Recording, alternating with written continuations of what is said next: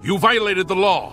It's the full preview podcast, UFC 278.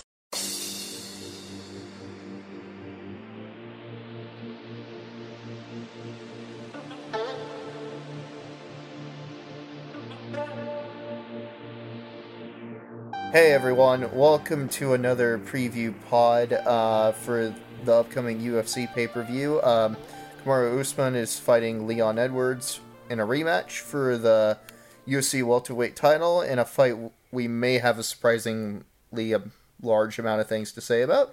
But um, anyways, as usual, I have to preface this by saying I apologize in advance. I was not able to do tape study over everyone on this card because I have a real life job that is trying to fucking kill me right now. But I've done my best to be prepared at least for some of the top ones. Um, but then again, th- this card is like solid. It's definitely not bad per se, unlike a certain other main pay per view that's coming up in like a month. But, anyways, I, I got nothing else to say. Feño, how are you? I'm doing fine. I'm doing fine. Uh, yeah, um, from the bottom going up, uh, surprisingly good fights. Uh, it it strangely goes like downhill in the middle, and then gets back to good. Um, I would say the the prelims are are surprisingly solid in this one, and then in the main card you have some what the fuck moments. but but yeah, we we will talk about those as we go along. Um, so yeah, um, as Dan told me, he didn't get to do tape study on the first two fights, um, but I did. So I'll do. I'll talk about those right now, um, and those are pretty good actually. Um, so the opener for the card, at least according to Tapology right now, is Victor Altamirano versus Daniel da Silva, and this is at flyweight, and this should be fun. Uh, so Altamirano is like a long, janky boxer. Uh, has good straight punches.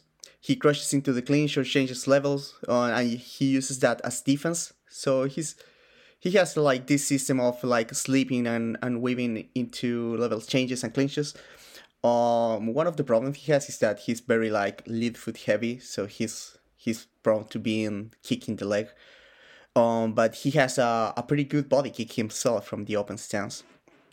He has good eyes seeing single shots, but but his movements his movements on the defense are kind of big, so he can get countered in the pocket. Um, once he enters the clinch, he has like decent uh, head positioning. He's active with clinch. Uh, he one of his promises that he can be taken down, and once in the in the ground, he like he doesn't play guard, but he stays in the close guard, waiting for the moment to get up. He's not like super urgent about uh, getting up, and that's a theme that we will see about some other fighters here in the prelims. Uh, da Silva, on the other hand, is like a long southpaw kicker. Both these guys are very big for flyweight, by the way. Uh, he's mostly about the the rear roundhouse kick to the body, to the leg, to the head, and he has a, a pretty good like lead front kick. Um, he uses a lot of energy in the clinch. Like he's not a very technical wrestler, but he's physical, and he likes to find the the back in those in those moments in the clinch. And once he's in the back, like he has the option like going for takedowns or back takes. Um, he is a guard player once he gets taken down. He's all about triangles and armbars and goes all in on them. Usually doesn't use them to get back to his feet. And he's not very urgent either about uh, getting up. Uh, and he's kind of stiff on the feet. That's his thing. Like he maintains a very long distance with the kicks. He obviously punches very hard because he's a good athlete, but doesn't have much of a boxing game to say of. Uh, on this one, I think Altamirano, who is long himself, like will probably figure his way uh, to the inside of da Silva, and and I don't know, his his style seems like better better made to deal with a with a fellow long fighter. So I'm taking Altamirano by decision on the on that one. And moving on to the next one, we'll do this short because there's a ton of fights on this on this pay per view. Uh, we move up one division to bantamweight, and we have Aoriqileng versus Jay Perrin. Aoriqileng is like very powerful, athletic, but kind of stiff kickboxer. You know the type. Um, he has like surprisingly good eyes in the pocket. Like that he sees shots coming and can can counter them, even if uh, the the defensive movements he has are not very polished. He's more he leans back a lot, but he can slip a punch here and there. Uh, the thing that uh, comes to mind when it comes to Aoriqileng, other than being powerful and athletic, is that he goes to the body and the legs super hard.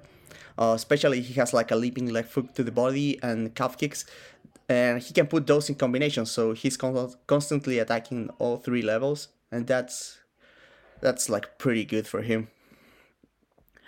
Uh, Perrin, on the other hand, is like uh, a guy that like probes with the jab at distance, but he likes to close distance with shifting combinations, and he is actually pretty good with them. Um, he also like puts uh, like level combinations, like goes to the body to the head, and but the thing is that he gets like he's too offensively minded, so he can get countered uh, when hits when hits going in. Um, he also like uh, likes uh, converting those shifts into clinches, and he can attack with knees there. Um, has a pretty decent like uh, double leg from open space, and he's very scrappy and tough. Um, but he's not very big for bantamweight, and he's not very physical. I've seen him like getting overwhelmed in the clinch. I think on this one, like the physicality for Aoriqi Lang will be like the the deciding factor. Um, it's going to be trouble for Perrin, who, as I already said, I've seen being outmatched in the clinch. Uh, and also like uh, the difference in power. Like Perrin is a decent hitter, but Aoriqi Lang has that like spring stiff power. Uh, if the the longer the fight goes, I think Perrin will fight uh, openings because he, as I said, he's very tough and very good cardio. Aoriqi Lang, I've seen gas before, but I think Aoriqi Lang will have like uh, a very he will get a, a pretty decent head start, and I think that will be enough to win a decision. So yeah, those are the the two opening fights. The they're pretty good actually. I, I, I was surprised. They're pretty decent. Um, and now we go back to flyweight, and this one should be good too. It's Amir Albazi versus Francisco Figueiredo, that most of you will know as being the brother of Deiveson. Uh, Want to talk about this one then? Um, yeah, to an extent. So, I think uh, young Francisco Figueiredo is, uh, in many ways, budget kind of Deiveson you can tell he likes to do very similar tricks with like rhythm manipulations with subtle feints and like reactive kicks at a distance and to like force you into resets and then out of your stance to attack you his problem is that like he's consistently like sometimes throwing himself out of position so he gets caught into um, lots of ground scrambles and can effectively kind of be stuck in chain wrestling by his opponent. Though he's very very aggressive on the ground when it comes to looking for subs it's kind of a problem that he kind of gets put there anyways. I don't really know how that goes against albazi because albazi seems kind of competent like um on the feet. He's a little heavy on like both of his legs and um and he d- despite fighting with a lot, lot of urgency his main bread and butter is behind his like counter check hook at closing the door and applying his lead hand but the thing is, every single time he comes in behind his lead hand, that makes it pretty easy e to catch him because he'll hop in as he throws it, and he does that for like ninety five percent of the times he jabs, anyways. And there isn't really much of a rear hand game from him. So although he's definitely tough and urgent and seems competent wherever he goes, I think like he may struggle against an opponent who can really punish his mistakes like Figueiredo. So I, I am not too positive on Albazi here. I kind of feel like Francisco may have this. What do you think? Um, I I disagree a little bit. Uh, so the thing with Albazi is that he likes pressuring.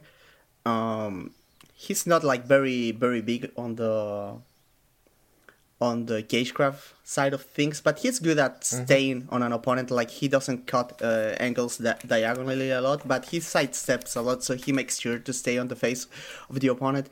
Uh, one thing that I like is that uh, he pressures behind the jab, uh, the low kick, but also feints. Mm-hmm. Um, the reactive defense is not very good, and that's very dangerous against Figueiredo because he's very sharp out of the gate. And and like, like yeah, the sniper, he's it's uh, like an apt nickname because he's very good at finding like those long shots. He's very accurate. Fun fact: there are actually two fighters on this card with the nickname the Sniper. You, we will not reveal who, Who the, the other other one one? is. I think it's Sean Woodson, actually. So, but the thing ab- about Albazi is that he's very tough, and and when he gets the pressure going, like uh, the defense gets a bit better when he has the initiative. He ha- he can like fade counter a lot, and I like the leg kicks especially. Um, The leg kicks uh, Figueiredo is like kind of like well prepared to deal with because he has like a very upright stance, and he's uh, a powerful kicker himself. Uh, but uh, there's some things I like about Albazi, especially the. It's not just the pressure, but it's also the pace, um, the toughness, the cardio, and he has like very explosive double legs from open space, and those can surprise uh, Francisco, especially because he has like a, a narrower base than his brother, and I've seen him being taken down before. And he's a good scrambler but if you can put him into like position you can hold him there. I've seen that before. Um, i think figueiredo will probably be very dangerous for albazi early but but also like he will he will be very uncomfortable because he likes the the slow pace he likes the slow pace and pick his shots moving around um, having like a relaxed fight where he can find the big shots. And Albazi won't won't give him that fight. I think he he will stay on his face. It it's going to be dangerous for him early. Um, so it's kind of hard to to know what's going to happen. Obviously, that's why we have the fights in the first in the first place. But but it's an interesting like clash of styles. Uh, Figueiredo clearly has like more depth to to his game, but uh, Vasi has like the process on his on his side. So it's a very interesting fight because both guys are also very athletic, uh, pretty big for flyweight too. Um, I'm leaning Albazi by decision. Are you picking Francisco? Yeah, I, I'll tentatively take it. I defer to you since it sounds like you are um, more knowledgeable on Albazi's game than I am here. But um, yeah, I'll take Figueiredo just to be a little different. Yeah, it's uh, but it's a it's a it's a well matched fight. Uh, I'm looking forward to this one. Was these are kind of two guys who are um, probably like Dana White contender series like level fighters because Fletcher came off of that. Fletcher's main thing is he throws pretty hard, uh, but he does like to do a lot of feints to set things up. Um, but his best move is like usually the reactive double leg, typically. The thing about Fletcher that's a little cause for concern is that he does a lot of unnecessary kind of steps, movement, and feints to kind of create all these reads that he doesn't need to. Um, but I don't really think his opponent here's the kind of guy who will punish that. So the the biggest problem w- with Loosa is that he's unbelievably reactive to feints. Like he's constantly trying to L step behind a jab, eb, but in the process he resets so much. Um, in the moment you feint at him, he'll instinctively hide behind his guard. So he gives so much initiative away when his own feints don't work that it's kind of like as long as you recognize what he's trying to do, it's sort of um it- it's sort of hard to take him seriously as a threat unless he cracks you. But I don't really think Fletcher, who kind of pushes for the initiative, is going to be kind of intimidated too much here. What do you think? Yeah, uh, a big agree. Uh, I I actually wrote uh, the same thing about initiative.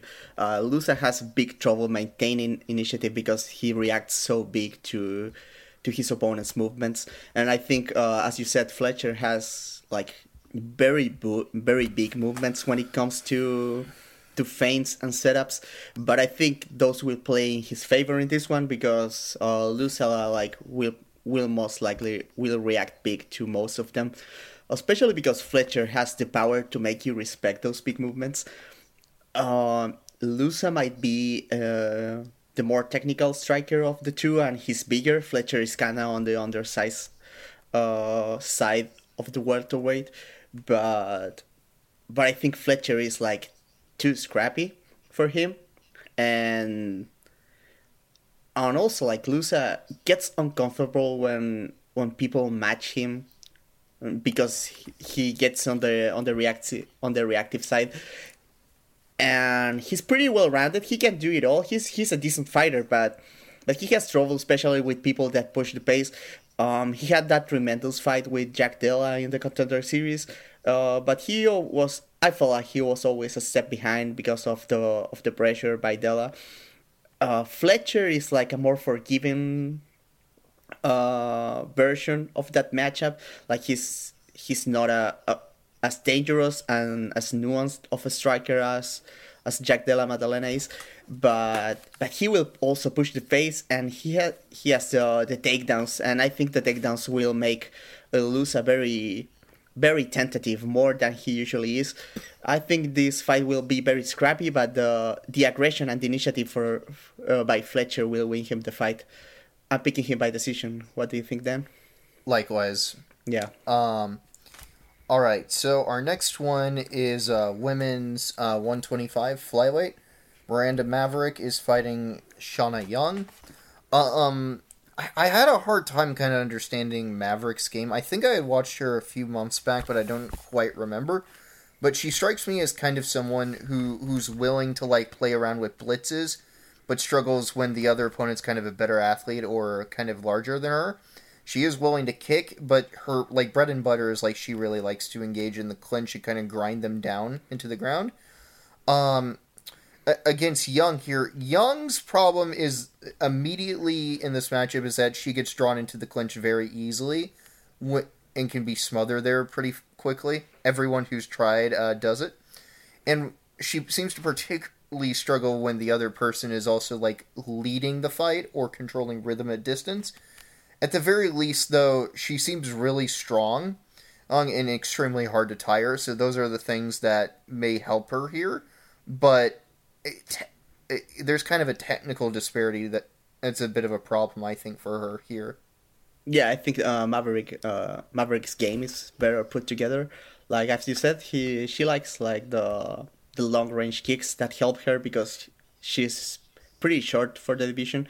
Uh, Young will have like a, a decent like length advantage in this one, but but Maverick like will be able to compete with Young on the on the kicking side. Like Young likes the the karate kicks that can be very dangerous. She likes to flurry into head kicks and that kind of stuff. But I think Maverick's like leg kicks and, and body kicks will be more useful uh, in an attrition war on that side. And as you said, like Young is big, is she's big, she's strong, but but the the depth of technique in the clinch is not there, and that's where like Maverick shines most of the time. Maverick is used to deal with uh, tall opponents in the clinch, so I don't think that's going to be much of a problem.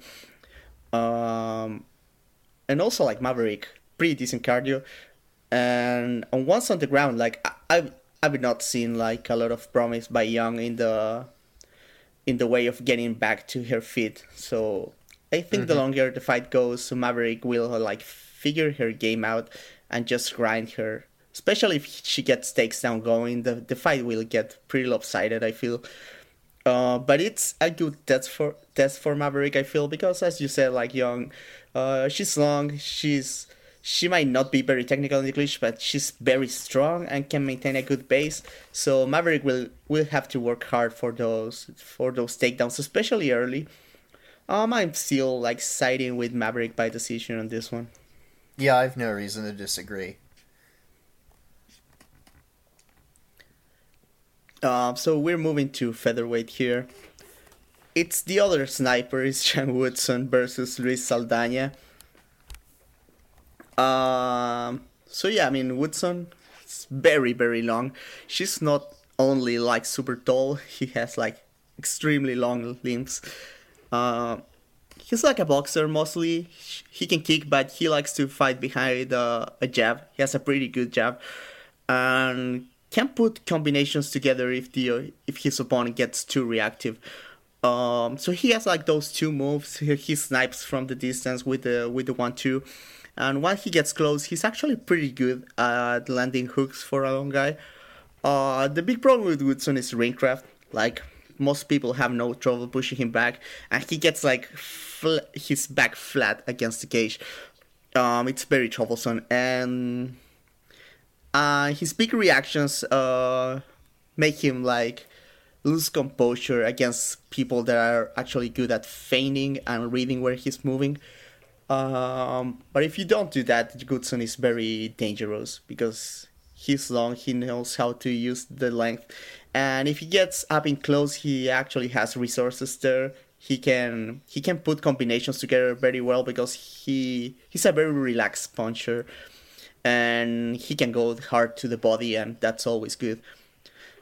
Uh, Saldana, on the other hand, is like uh, a long. He's pretty long too, not as long as Woodson, and he's like a switch stance hitter.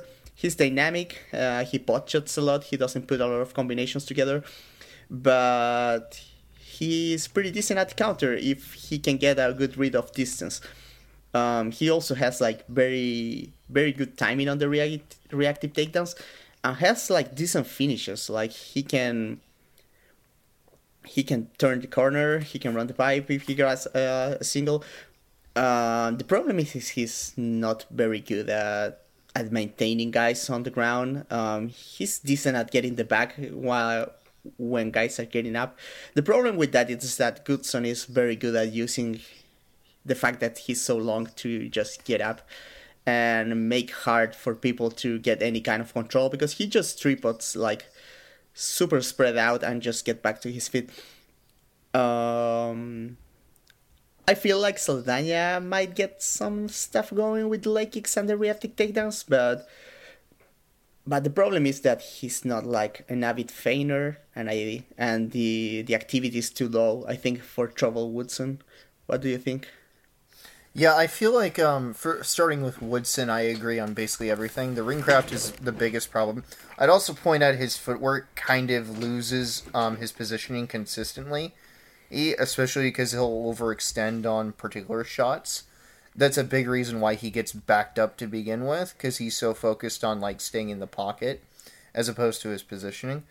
Uh, um, but his feints and counters are his main tools it means he's kind of deceptively a little stiff on the center line, and but he's good at catching shots and hard to hit due to his length.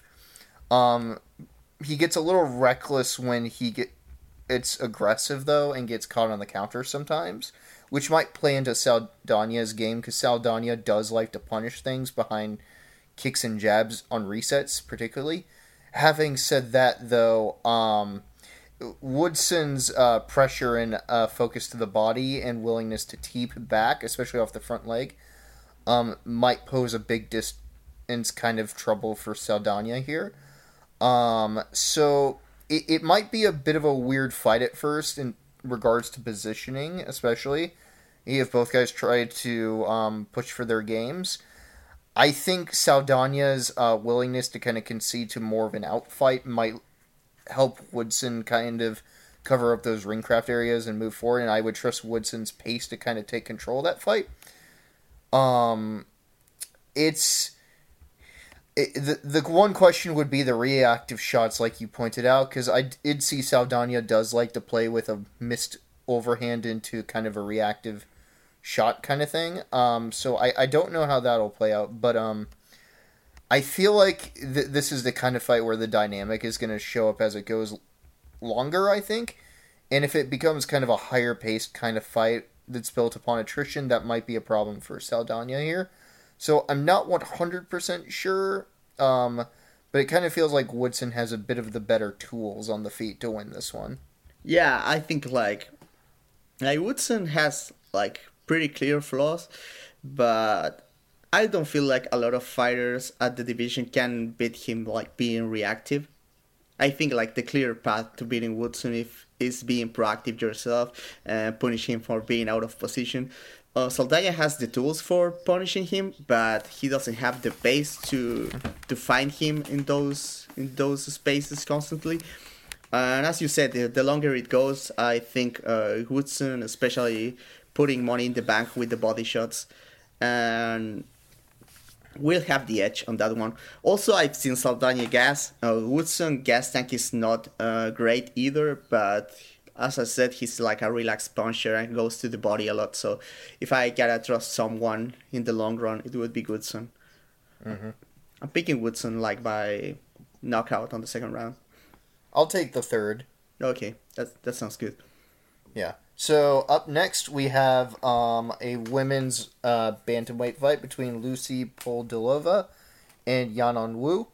So um, I, I didn't watch a lot of footage of either, but basically my read is this: so Pudilova likes to play with the neutral range behind the jab to set up a right or check hook counter specifically. Her head is a little stiff on the center line when she throws her rear hand, so she kind of crosses her feet a bit.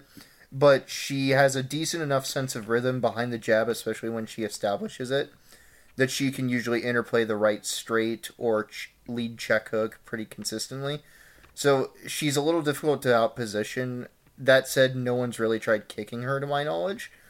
Um, Wu tries beh- to press behind a jab, but the biggest problem with her is that she's incredibly plotting with her footwork and she'll compromise her stance constantly.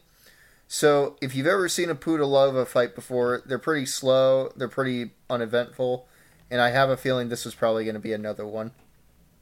Yeah. Um, another thing going for Pudilova is that if you're not countering, she's she's just fine at extending like one two combination. As you said, she has a pretty d- decent like sense of rhythm, so she gets a little feints in between the combinations and she just keep landing. Uh, Wu Yanan is like pretty slow, uh, but she can leg kick, and that should that should be interesting against Pudilova. Like she's very heavy on the on the front foot because she likes to be long and land with the jab. Um, has some resources in, in the pocket. She can counter. Um, she stays very composed there. Uh, her biggest problem is that uh, she's on the slower side, as, as I said already. Um, and Pudilova, like I, I think the biggest problem for Wu here is that Pudilova stays pretty long. I don't think she will overstate her welcome uh, in the pocket, and I don't feel like Wu Yanan will win like a leg kicking performance here. Uh, I think the logic, uh, the logic choice is Pudilova by decision here. Mm-hmm. Yeah, I have no reason to disagree. So, um, up next, it is the Jank heavyweight fight of the night. No, I'm yeah. lying. That I'm lying. Hold on, we're not there yet. We're All right. there, yeah. We're at actually. I think this is potentially one of the best fights Yeah, on the this, card. one, this one's Um, good. So it's a lightweight bout um, between Jared Gordon and Leonardo Santos. So this fight's pretty interesting because um, it, it's kind of a question of like where Santos is at kind of at this point because he is up in age. Um, but Gordon himself isn't really a spring chicken. But these two guys are pretty good for what they are. And so you'll probably see a lot of dynamics go on. So Gordon, um, Gordon's whole thing is uh, he's kind of competent every single where um, that he's at. His main thing is he kind of likes to play around, um, kind of with his rhythm behind his feints and counters. Um, and what he does is he usually like reads where his positioning is in relation to his opponent and tries to play into that. Um, and so he's really good at catching opponents who are trying to get to him with single layer or like attacks or counters. Um, and he's pretty good at engagements as the fight goes on, identifying like little things. Like here's where he can um, slowly try this one thing, get into this other thing, etc. He fights pretty well in the clinch. Like prefers to like mix in collar ties sometimes into uppercuts.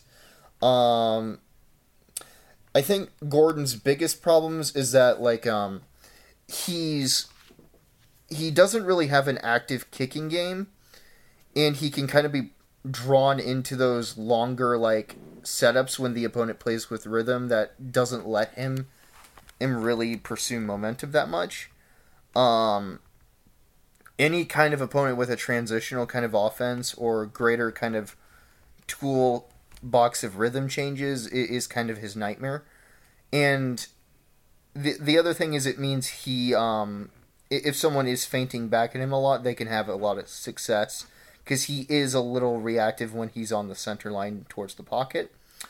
Um, so Santos here, Santos's big thing is he likes to touch his way in, and he too is pretty good at reading like single layer attacks, and he's has kind of a hair trigger for reading the center line and then countering. The problem is he he's a little too keen to try to counter immediately instead of out getting uh, a better position. So it means he'll overextend, especially on his rear hand, and likes to um, get caught. Though it, it, it, could work pretty well in his favor here because um, Gordon's going to be looking for things, and Santos does like to return shots just to not let momentum press, especially with kicks. So it's kind of um, I, I think Santos's kicks, if anything else, are going to be the biggest problem. I think him uh, adamantly repositioning off the center line might be a problem for Gordon too, because he's definitely the faster guy. But um, I think as the fight goes on and Gordon maybe like starts mixing things up and maybe reading some things, this could be a bit more intense. So I, I'm not too sure how it might look like by then and who would win, but I expect Santos to start better. The question is what happens when it like goes on further yeah, uh, Santos is very dangerous out of the gate. Um, he has a bit of wonky mechanics, but but he's very very good eyes for counters, and and even if the hands look a bit weird, uh, his footwork on the counters is usually pretty good. He sets himself in pretty good position to land clean hits that the opponents don't see coming. That's how he gets some of his knockouts and and he's very good from top position too on the ground. He has very solid jiu-jitsu. Um, uh, Gordon, as you said, like mostly a boxer. So if Santos gets like the the kicks going, that could be interesting. I I'm not sure I trust Santos to push a pace anymore, and that's kind of like the thing that Gordon does. Um, Gordon doesn't have like uh, any like wow factor to take over fights, but but if he fight if he finds things that work, he can keep going at them, and he can push a pace. He can he can push a, a pace for mm-hmm. sure, and he's very well rounded. So even if he he cannot overwhelm you in a single area, um, it's hard to overwhelm uh, him uh, on the return. Uh, Santos has the tools to to overwhelm Gordon, uh, especially in the counter early with the kicks, as you said, and on in the ground if he finds in top position. Gordon's uh, defensive grappling is very solid, but but also I I'm I don't see like him like easily reversing Leonardo Santos from the back. I mean from the from the bottom. Uh, the thing is that I'm not sure I can trust Santos to push a pace, and Gordon is like a a pace fighter. Eh, if he doesn't get like finish early with a counter, he will like start figuring stuff out and prolong uh, the exchanges. Uh, he's a pretty good boxer. Um, he needs to be careful closing the distance against Santos because Santos is very good at, at angling and finding the the kill shot. But if it stays in the in the pocket for for long periods, um, I can see Gordon starting to have success taking over the fight. Uh, it's the dynamic is pretty interesting either way. I think um, I'm leaning Gordon by decision on this one, just mostly because I don't trust Santos at this stage. Yeah, I I'm a little tentative about Santos. I think he'll have a pretty good opening round, um, but it all depends upon how much success he can sustain and personally, I kind of don't trust him that much because Gordon is kind of decent at reading like little things and making them count. I mean the the process for Gordon is more sustainable at this stage of their careers for sure. Yes. Yeah. So I'm picking Gordon, but but this one is good fight. Uh, Leonardo Santos when he's on point, he's very good, and Gordon is like He's just like a, a very well-rounded uh, fighter with a well put together game. Um, he doesn't have like clear weaknesses, mm-hmm. so it should be a good fight. So up next is um, how would I describe this? So it's probably the worst fight on this card. um, light heavyweight Tyson Pedro versus Harry Hunsucker, and I'm just gonna jump ahead to the conclusion Harry Hunsucker, um, he throws with a lot of intention, mostly with hooks, but he is fighting in a division where everyone throws really, really damn hard. and so and he doesn't have as good of a chin as everyone else. Tyson Pedro, even though he lost to 2019 anorexic Shogun, likes to play behind level changes to set up a check hook counter, but he can de- decently crack. So uh, I'm gonna say the guy with greater depth should probably win here? Question mark. Which is Pedro. Yeah, I mean Hunsucker is moving down. He's coming from heavyweight, so um, I think Pedro will feel like way too fast for him. Uh, Pedro has a decent like kicking game from the outside, and as you said, like he has the check hook. Um, other than that, if he goes to the ground, like Pedro will probably just pound him. Uh, Hunsucker has a has a chance because he's a big hitter, but and Pedro is not himself the toughest guy out there. But but yeah, I mean if I uh, Pedro is the better athlete, uh, has uh, he's the younger guy here. Uh, I think the the long layoff did him good. He he looked pretty pretty decent physically on his last fight, even if he didn't get to to show a lot. Um, but I I just feel like he's a better athlete with a better well put together game. There's not much to say here. It's I'm picking Pedro by finish on the first round. Yep. So we're moving one division up. So I'll, I'll let you introduce this one. so th- this is the residential jank fight of the card. Marcin Tybura. um, who is basically, as I've described in multiple podcasts now, the king of basically having the most bizarre, like, functional game at heavyweight. Um, where basically he can engage like K1 Ben Rothwell in like the highest paced heavyweight fight ever. I'm not even kidding. Um, so Tybura, um, I think the best way I can describe Tybura here is there's a lot of jank in his process, but he's pretty successful at making it work because he's consistently throwing different tools out there. And, there's not really much else to say about that. Mostly because his opponent and his whole gimmick, um, Romanov. Romanov, I don't know how to phrase this better than this, and this is not a nice way to put this at all. But Romanov fights like he has no idea what he's doing until a level change forces a reaction, and then eventually it gets to the ground, question mark somehow, and then like he tries to like control positions or go to submissions. I don't know. It's very weird. I don't get it, but um I'm I'm a little tentative despite Tybura being a bit on the older side, um seeing how someone unless Romanov kind of can big brother him, uh kind of how Romanov can win this one, but what do you think, Feño? Uh I mean yeah, it's it's pretty like clear how this fight uh, goes either way. Like what guys? I think Tybura will have to survive early. I think Romanov will get a takedown like early, like super easily.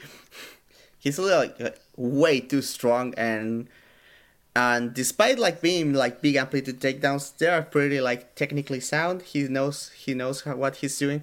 Um, the thing the the problem for Tybura I think is that uh, even though he has like a pretty decent process despite the jank is that he's not uh, the most dangerous heavyweight unless unless he gets mm-hmm. you tired. Uh, so I think Romanov will have the first entry to the clinch or to the legs like pre- for free. And Tybura is a pretty decent grappler, so uh, it's on him to survive. The problem with surviving against Romanov is that Romanov has like an actual top game, unlike most heavyweights, and he has the size to keep you down because fucking huge. Um,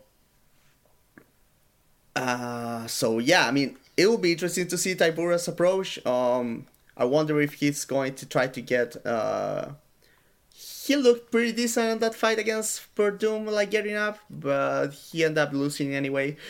Werdum was pretty okay at the time still, so you know, not the the harshest of judgments there. Um, so yeah, I mean the, the question is, does Tybura survive uh, early? Because I think Romanov has the first takedown like kinda guaranteed.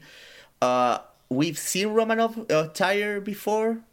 And Tybura takes over fights if you get tired. Like that's his thing. he beats you up once you get tired, and despite the, the very strange mechanics, he has a pretty like uh, punishing game once you go there. Uh, but have we seen Tybura like face this kind of matchup? Not really. Um, like something close to this was like Derrick Lewis, and he caught Tybura in transition and killed him. Uh, I'm not sure I trust. I mean, Tybura we've seen surviving ground and pound before, but Romanov also has submissions. Uh, Tybura, pretty good grappler, as I said. So, is he going to defend? Is he going to try to get back up? Because if he gets back up, Romanov is going to put him on his ass again and again until he gets tired. Uh, Tybura should be like the he's like the the more proven product, but I'm feeling like it's Romanov time. Uh, don't think Tybura will like being underneath him on this one. I'm just gonna say Feño's probably right on everything here, but I also oh hate Romanov's game, and I like Tybura because I'm an asshole. So I'm gonna pick Tybura by Let's- a decision. Let's go, pick Tybura. Um, I'm all for that. Is it a good? Is it a good pick? Fuck no, but I'm gonna do it. that is always going to pick uh. So No, I won't. But that's okay. He's just not fighting anyone I care about. I mean, you, about, you so- picked him against Volkov the last time, and I told you. I that. know, but that's because I hate Volkov. That was a pretty bad. That was a pretty bad idea. I know, I know, but I did that because I hate Volkov. This one is I'm- a this one is a more respectable pick than that one. So I, I'm not. I'm, I'm sticking to my bad principles. Thank you very much. uh, let's So- move to the next one. Yeah. So, um, Jose Aldo at bantamweight is taking on Merab Dvalishvili. Um, Feño. Okay, so are we going to be sad uh, on Saturday night? Um, I'm not. I'm not sure. Uh, if this was Prime versus Prime, there there would not be a lot of uh, analysis to make. Uh, we we all know Aldo would kick the living shit out of Dvalishvili, but this is not Aldo's Prime. This is only 35 years old, but very very like uh, worn shop Aldo. Um, but there are some interesting dynamics here. Um, Aldo, as we've seen in the, especially in the Pedro Munhoz fight, like he's very good at making like pace fighters do not fight at a high pace because he's still at this age very good at punishing your habits. Um, he's also hard to pressure because the footwork is very good. Um, he's a bit easier to push back to the cage uh, now at bantamweight. Uh, he he's more he's more willing to concede ground on on exchanges here and there. Uh, but he still has like the the very good pivots, the side steps, uh, the feints, and a lot of tools to get out of the cage when he needs to. Uh, Dvalishvili, we saw him getting his his very willing but not very polished uh, striking game very punished by Marlon Moraes on his last fight, uh, fight that uh, where he he had to mount a comeback to win because Moraes cannot win fights anymore, so he died. Uh, the thing with uh, Merab that he has going on this fight is uh, pace. It's pretty clear Aldo doesn't like the high pace anymore. Uh, uh, a lot of people forget that Chito Vera in the final minute or so of their fight in the second round was getting pretty good to Aldo, just like just like be a pace. Um, Rob Font was having success with the pace too, but he has the trouble that he was dying every every every round. So so yeah, I mean Aldo needs to punish uh, Merab big, but he also needs to do it so efficiently because uh, if that if there's one thing that you cannot afford to do against Merab, it's getting tired because his gas tank is absolutely insane. He will keep pushing the pace, and if you get tired, he's gonna win. he might not be the most dangerous or punishing fighter, but he will put you on your ass time and time again. He will start landing combinations because you're tired and he doesn't tire. So the question is, uh, will Aldo uh, punish Merab enough to slow the pace? And if he doesn't slow the pace, uh, are Aldo like technical tools enough to keep Merab at bay and win a decision? And I mean, this doesn't matter if Aldo gets a finish immediately, but but yeah, uh, another thing to consider in this one is that um, Aldo's uh, he's still very good at defending takedowns, but he needs to see them coming. Uh, the Village the is a, a very explosive wrestler, but he's pretty predictable. He always moves in um, doesn't have great feints. He mostly like gets takedowns because of the base. Uh, I think Aldo can afford to defend takedowns early because um, I don't think Merab is going to surprise him with the shoot. But but my my question is if Aldo is, will be able to keep defending the takedowns uh, later in the fight. I think uh, Aldo is a very good grappler, but I think he's kind of even in his prime, he was kind of content of just laying in his back once he got like flat there. We saw him staying on on his back against like even Ricardo Lamas in the fifth round of their fight. Um, so that would be pretty bad news. Merab not the best at, uh, at holding people down, but at this stage, uh, that makes me pretty nervous. Um, so what are your takes on this one? I, I don't really have a lot else to add because I think you've covered most of the bases. Yeah, I talked too much. Sorry. Uh, no, that's okay. It doesn't matter. I'll make up for it later. Um, so, so the thing with um this one is like I, I think bottom line is we know Aldo's not the athlete he used to be. A lot of the responses and decision making isn't there, but you see the fundamental ideas are still there. Behind the jab, the counters, the basic like ideas of oh okay you're you're resetting. Practically speaking, I can hit you. Oh, I should hit you in the body to slow you down. I should keep my jab out here to keep doing stuff. Oh, you're focusing on this. I'll counter you. Like Aldo's always been like the master of like thinking about practical decisions, and it, even still at his old age, he's still putting a lot of guys to shame with that. Um, so I think, uh, and even against like Munhoz and Font, he still showed like he's utilizing more throwaways to kind of help him control the pace when he can't kill them um, outright, just enough to like survive or like slow it down to something that'll help him.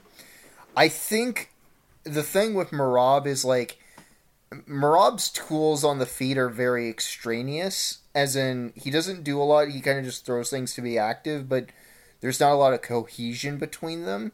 And ultimately, the goal is like he's looking for that level change. So he's willing to throw and force a pace to create those tie ups or situations.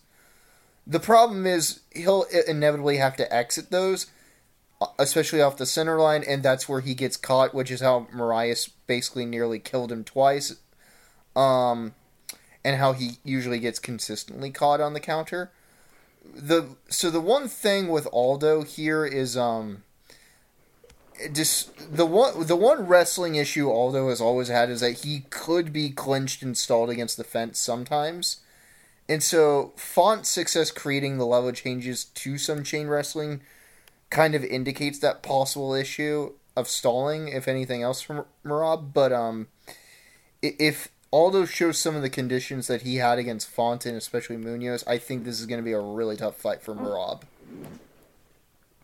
Yeah, I mean, uh, it's concerning for Aldo, but we've seen the tools, and and also like we have not seen like Merab fight uh, win this kind of fight like against someone that because one thing is that Merab usually like his activity pays off because he gets people like to cover up or, or to back out but but Aldo has the footwork to avoid that. Like Merab will enter in a straight line and Aldo will pivot with a hook and make him like walk straight through him. Uh, Merab will have trouble like getting Aldo like just to put on the high guard and not do anything. And I think that will be very telling of how the fight is going to go. I think uh, uh, got to look like a dangerous fighter on his last fight, but I don't think that's him. Um, he he mostly just has finishes against like very overmatched people.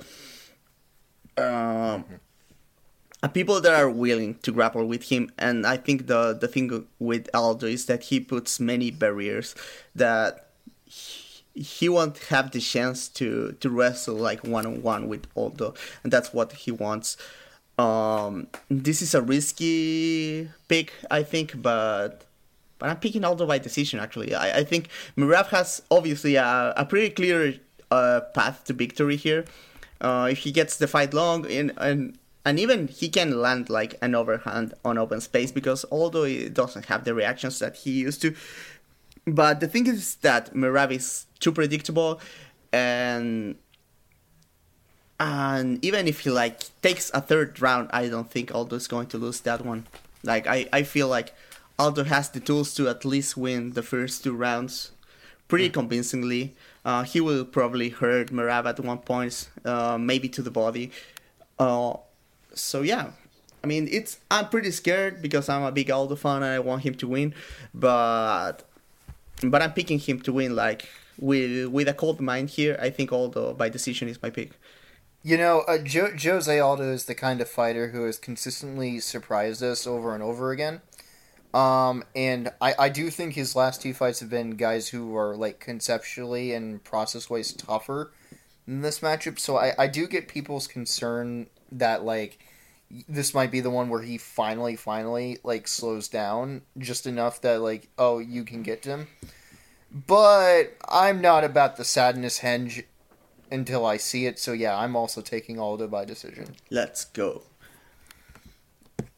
So co-main, we're moving to middleweight, and it's the battle of the hunks. It's Paulo Costa versus Luke Rockhold. What's your initial rate then?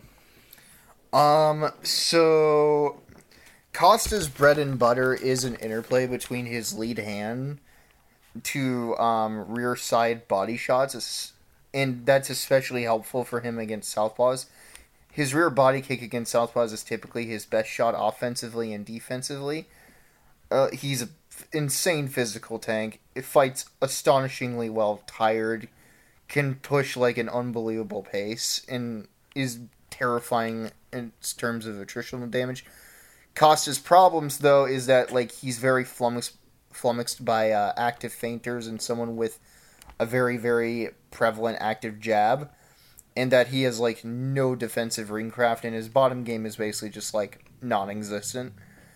Um, and then for some reason he'll just forget to like throw his rear hand or his lead hand sometimes. I don't really know what's up with that. But um but yeah, when when he's able to push forward and really work the body, like he feels his way into things and he's pretty dangerous. Um Rockhold Rockhold here hasn't fought in years, so who knows? I think the thing about Rockhold is um, Rockhold always had a strength at distance when he could attack the body too.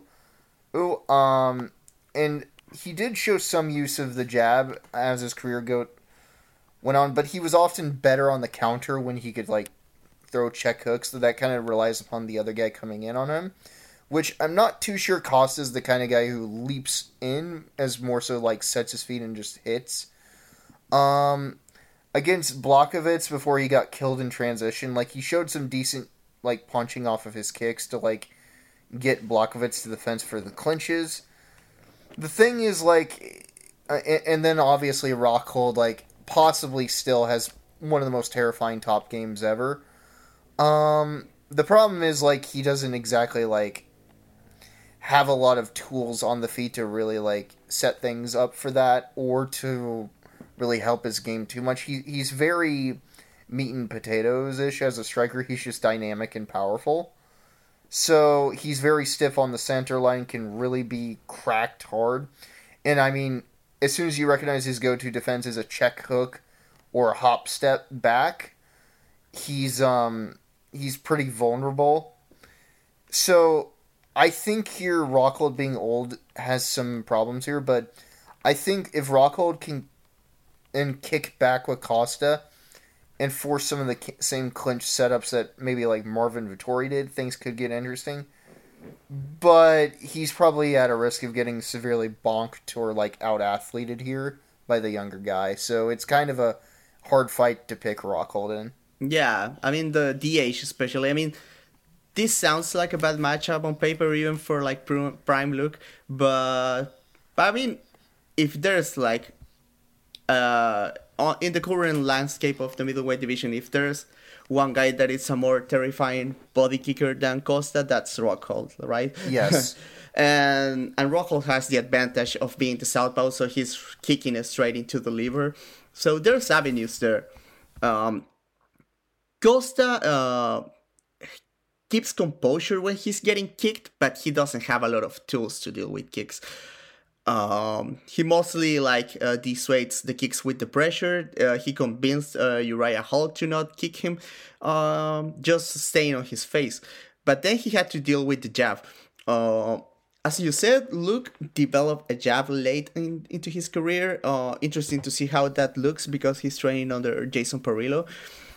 And Parillo has been pretty good about teaching all fighters how to box. Um, he got both Bisping and RDA like super late into their careers and taught them a lot of useful stuff. Um, yeah, Rockhold. Uh, the problem with Rockhold always is going to be that he doesn't have the wrestling to to make use of one of the scariest top games of all time in MMA. And I'm not sure Costa is the kind of guy that it's going to end up like in a scramble with him. Uh, Costa seems very disciplined about uh, about getting distance and sprawling at the at the most minimum like uh, hint of a takedown, and he's like monster athlete. Both guys are, but probably at this stage Costa is the the the more imposing athlete just because he's younger. Um, if this was like Prime versus Prime, this should be very interesting, but it's so hard to trust uh, Rockhold at this stage. I mean, he's 37 years old. His last fight uh, was three years ago, and he looked super bad. I mean, he he showed some stuff in the Blachowicz fight, but physically he looks um, he looks super slow. Uh, obviously, that was like a very heavy Rockhold. He showed up at like heavyweight, weighing like a lot, but but still like not a good look. Uh, because Prime Rockhold was so quick, mobile, agile. Uh, those are things that I'm not sure he has anymore. Um, hopefully he does, and this is a good fight, but it's so hard to trust. Uh, Costa, Costa on the other hand, uh, physically look pretty good against Vettori, despite that he showed up like super overweight. and he would that fight also at like heavyweight, and I think Costa looked better than Rockhold by a good margin. Um, Rockhold could have some avenues here with the jab, with the body kicks, and even with the check hook. I mean, as you said, Costa like to set his feet, but but maybe if Rockhold like uh, flusters him with the with the kicks and with the and with the hop steps. Uh, Costa might be like uh, pressured into into blitzing. So there's some stuff for Rockhold to do, but overall, especially against an old Rockhold, this looks like a very bad matchup. I gotta pick uh, Costa by first round knockout. Yeah, I'll take first round or second round. Rockhold might give him some looks with the kicks at distance, but probably, yeah, it, it, you you're kind of have to see things to believe it, you know. Yeah. So, um, I, I guess that leads us to our main event uh, for the welterweight title at 170. Um, the champion Kamaru Usman is having a rematch with uh, basically the guy who's technically been like kind of the unspoken of number one contender for a while, Leon Edwards. Um, I wouldn't say this fight is like something to be super excited about, but it is incredibly interesting to talk about. So, at, le- at least for me. So I think um, starting with um, ba- basically both guys are pretty good fighters, but they're the kind of fighters who are. I, I don't know the nice way of saying this. They're not as good as they should be due to certain quirks or like habits they have. And the good parts of their fight, however, are going to blend well together in this one, but their little habits are probably also going to be pretty prevalent as well. So, I, I think a good place to start is fight one, and generally, like the best way to describe fight number one is like both guys are kind of up in their development stages, and um, Usman kind of like is able to enforce a pace on that fight enough and like stay in Leon's face, forcing the clinch against the fences, t- getting takedowns to the fences, exploits Edwards' um, kind of tendency to back himself up back then. Um, Edwards, however, does give a lot of surprises in the clinch and transitions, drawing Usman into counters and like being able to figure out clinches as they go on. So some of those dynamics I think are going to happen again in this fight and are important, but I do think a few things have changed. Um, but before we do that, Feño, do you have some things to interject or add? No, I mean uh, I agree with what what you're saying. Uh, I think one thing to consider is that uh, I think uh, Leon uh, from their first fight um, looks like a like an undeveloped version of the same fighter. I think Usman has gone through a a pretty large transformation since those days. It was pretty clear that early career Usman was looking to pressure and enforce the wrestling. I'm not sure if he doesn't trust the wrestling as hard anymore, uh, maybe because of injuries and age. Um, but Usman has adopted this like more of a of a neutral neutral space fighter that that finds uh, clinches and go and will go for takedowns in the clinch, but it's not like this pressure wrestler that he used to be. Uh, Leon, on the other hand, is like a a way more refined version of the same fighter that we saw in the first fight. Like the ideas are the same, but it's clear that he has like a more a more coherent game put together. I mean, not a more coherent like the the ideas are the same, but he has more depth of skill and he's better at, the the one thing is that he's a lot better in transition. He always had a knack to find like strikes in transitions or moments, but I think um, he has a better understanding on of how transition works nowadays, and I think that would be very helpful against the uh, the current version of Usman that that likes to likes to operate like slowly from face to face. Uh, he's not like this like uh base wrestler that will push you back to the fence and try to get the takedown. What do you think about that?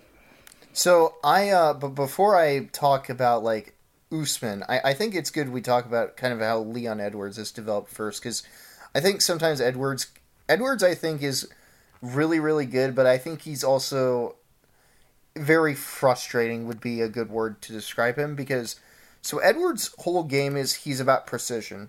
He's very methodical. He likes to take his time and fight at a set pace.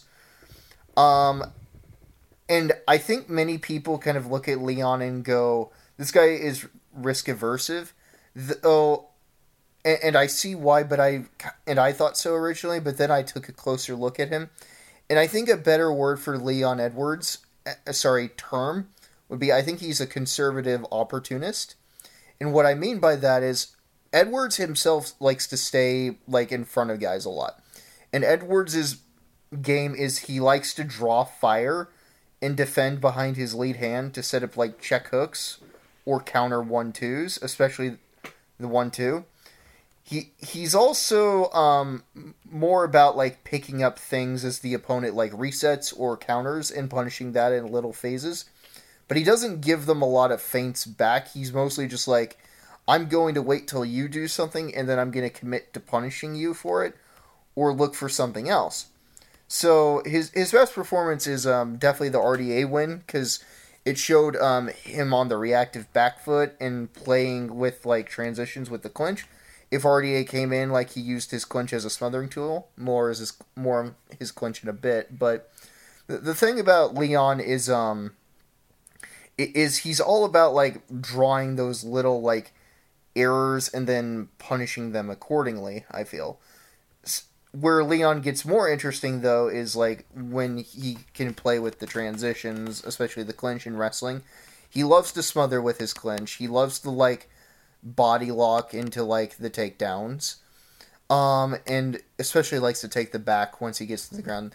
His clinch is um, all about like dipping um, and putting his shoulder adjacent to their chest to create um, smotherers. He likes to bicep control with the overhooks as well. Um, when he fought Usman, who was capable in the clinch, he kind of used collar ties to kind of fight them back to control their head and create breaks for elbows. I mean, where he's bet stat with the clinches when he's able to create those breaks to and carve them up with that. And you see some like really clever setups he does, such as a sweep to collar tie elbow, a step in knee to a body lock, a one two to a collar tie knee, and, and those kinds of things make Edwards really really dangerous.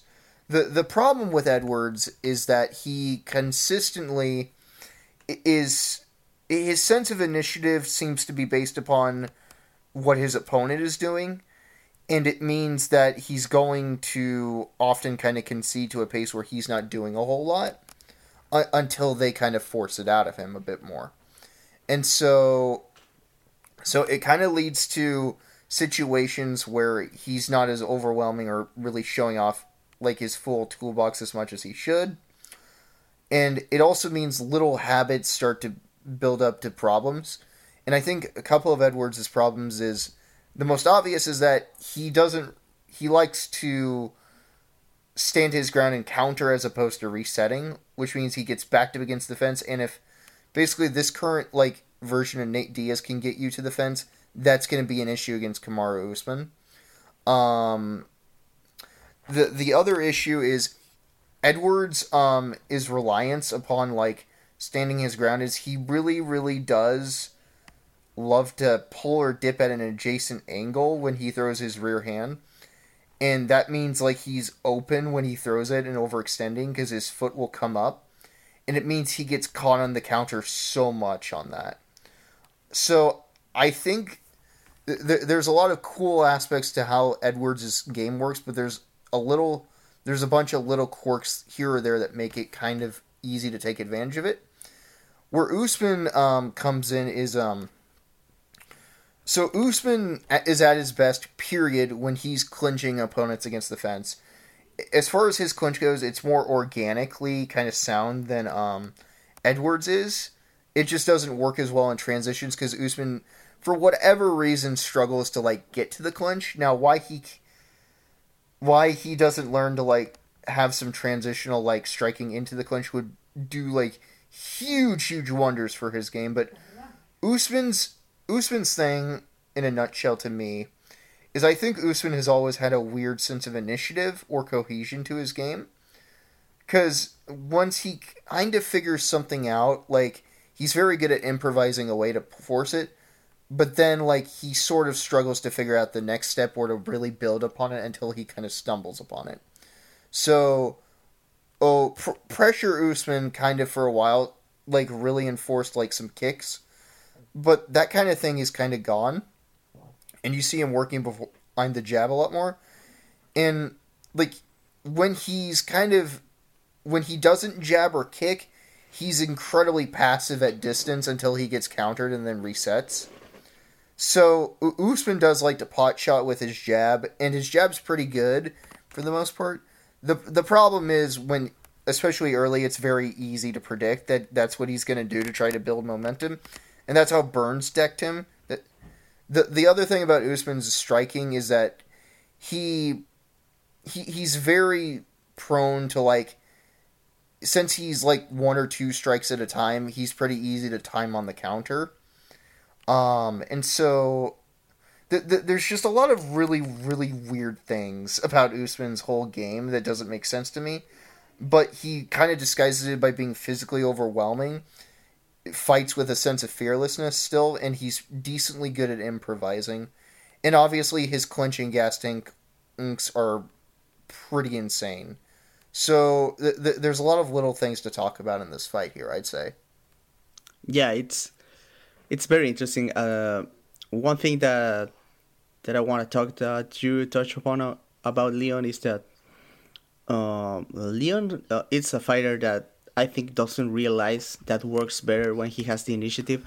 Um, he had some aggressive moments against Nate Diaz, against Belal Muhammad, even against Gunnar Nelson, when he was like creating the the moments that he wanted and he got to look like super good in those but but then he defaults uh, to just waiting a lot. Um, he's he's not like uh, an inert fighter when he's waiting. Like he he likes the hand fight. He has the the feints. But he's still he's still not like taking a, a very like big hold of the initiative.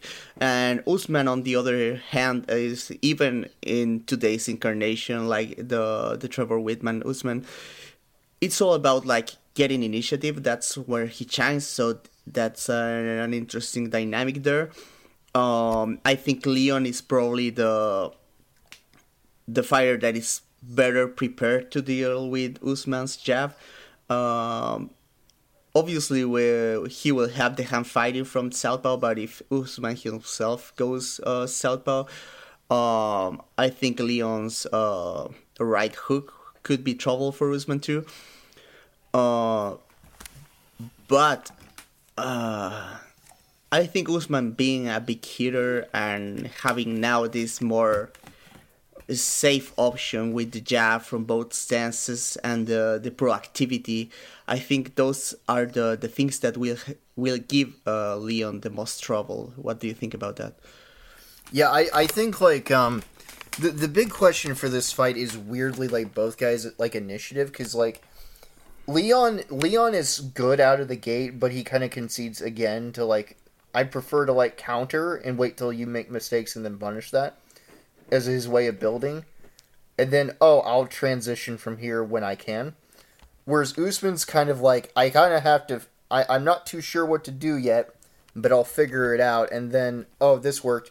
Oh, that worked. Keep doing that. Oh, I got punished for that. Don't do that too much anymore. Kind of thing, and that that creates a lot of weird things. So the fact that this is a rematch might be a little interesting to see if Usman pushes for like really punishing like the space that Leon and sees and can get him to that fence. Where Usman's clinch like really really works because he likes to control grips and then like smothering them. Um, the the thing is Usman's clinch like one of his bigger problems is that he's vulnerable when you can create breaks. Um, Masvidal showed you could do that. Um, and, and there's no doubt Leon Edwards probably could too. Um, so I think another thing with both these guys, interestingly, that they struggle with is like I don't think either guy is great with kickers, and yet like neither guy has experienced like guys who have kicked a lot with them, especially yeah. Edwards.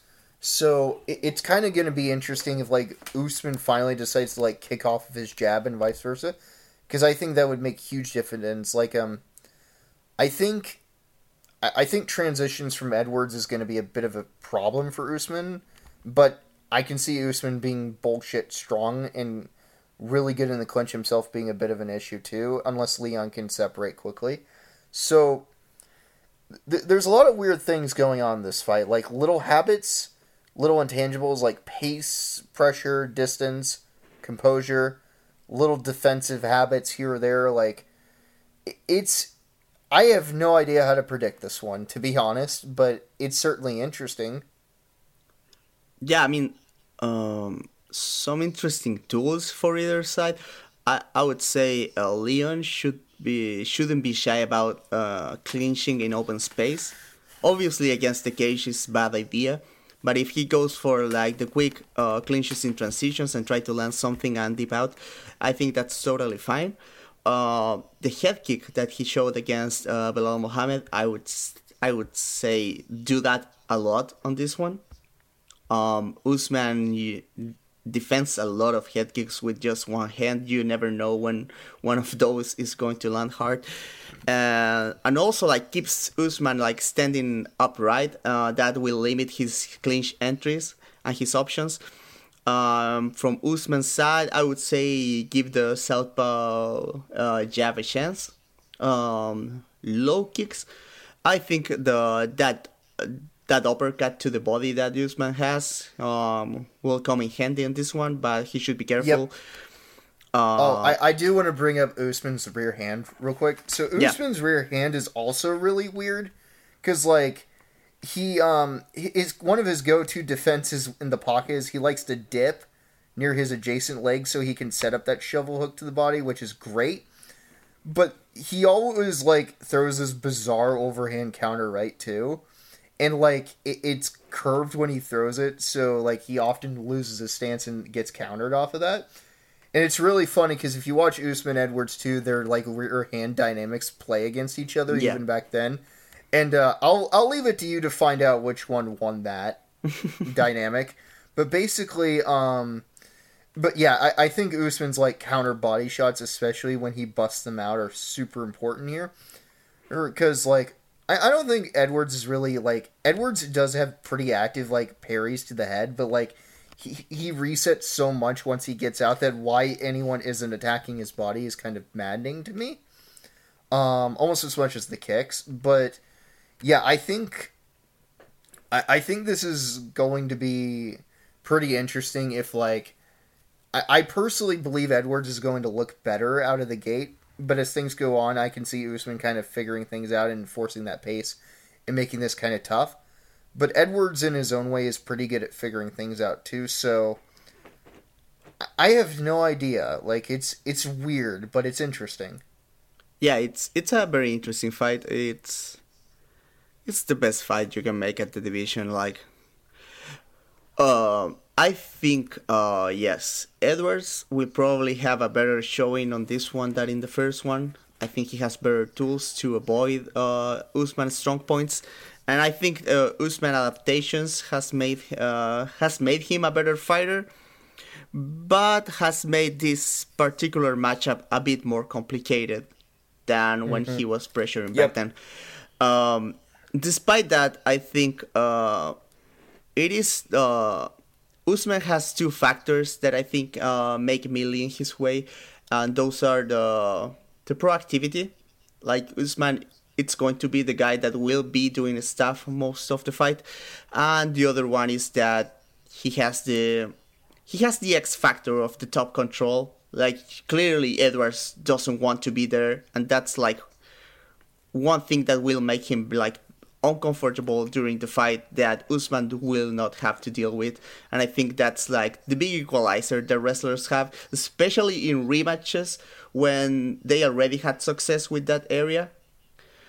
Um, other than that, I think Edward is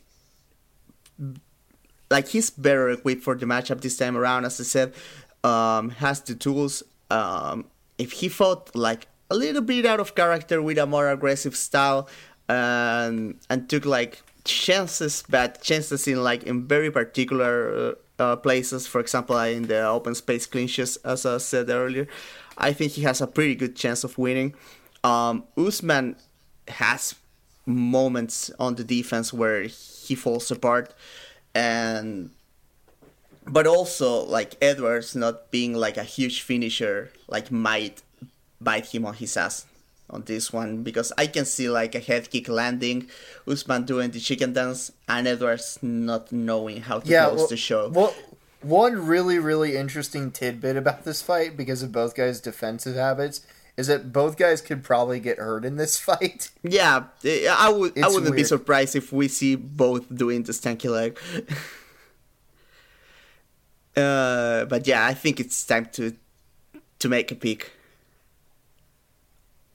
I you get to go first because I will Okay. probably. Um, I want Leon Edwards to win, but uh, if I'm being honest with myself, I think uh, Usman by decision is is most likely. Yeah, I'm um I I think like we've broken down kind of the little things that like kind of make us lean both ways. I mean, Usman did win the first fight, but we are looking at different things here. Yeah. I think I, I think like uh, your points about like um I, I, I- feel like Usman's like biggest thing here is um one one of the things they got to Leon in fight one was pace.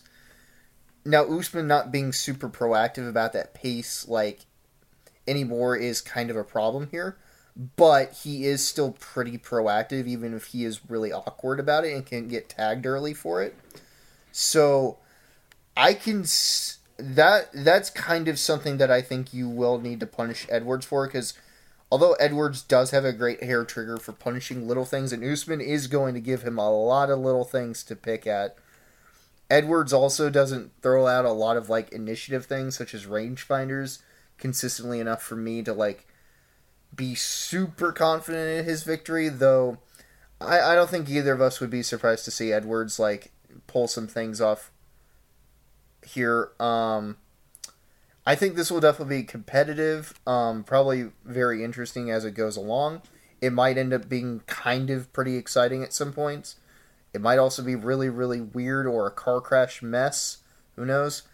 Um, but yeah, I, I, I kind of struggle to logically um, pick against, uh, sorry, Usman here.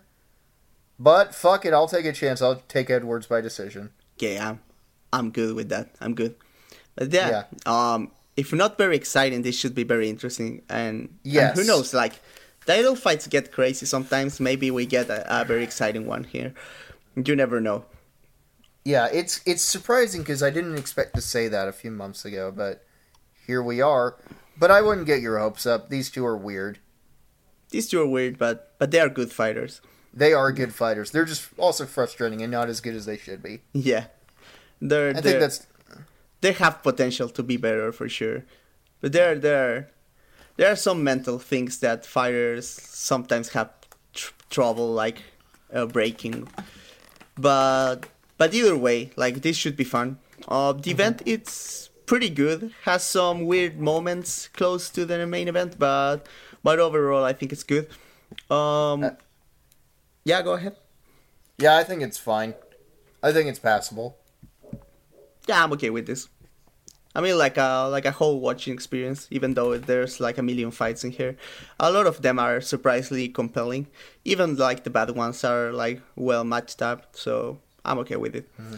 Yeah, I got nothing else to say. Um, what about you? No, that's it. Um, talk talk to people about our Patreon, please.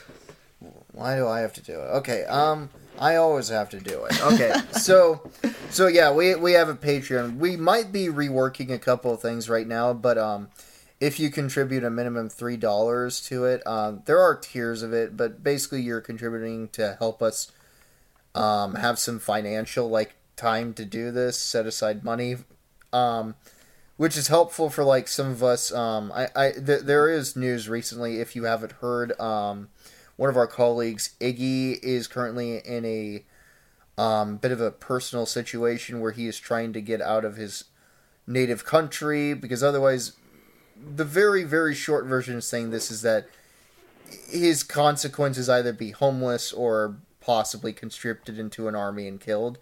And so your your all um Patreon payments right now are going to him right now until he gets some financial stability. So your contributions would really, really help.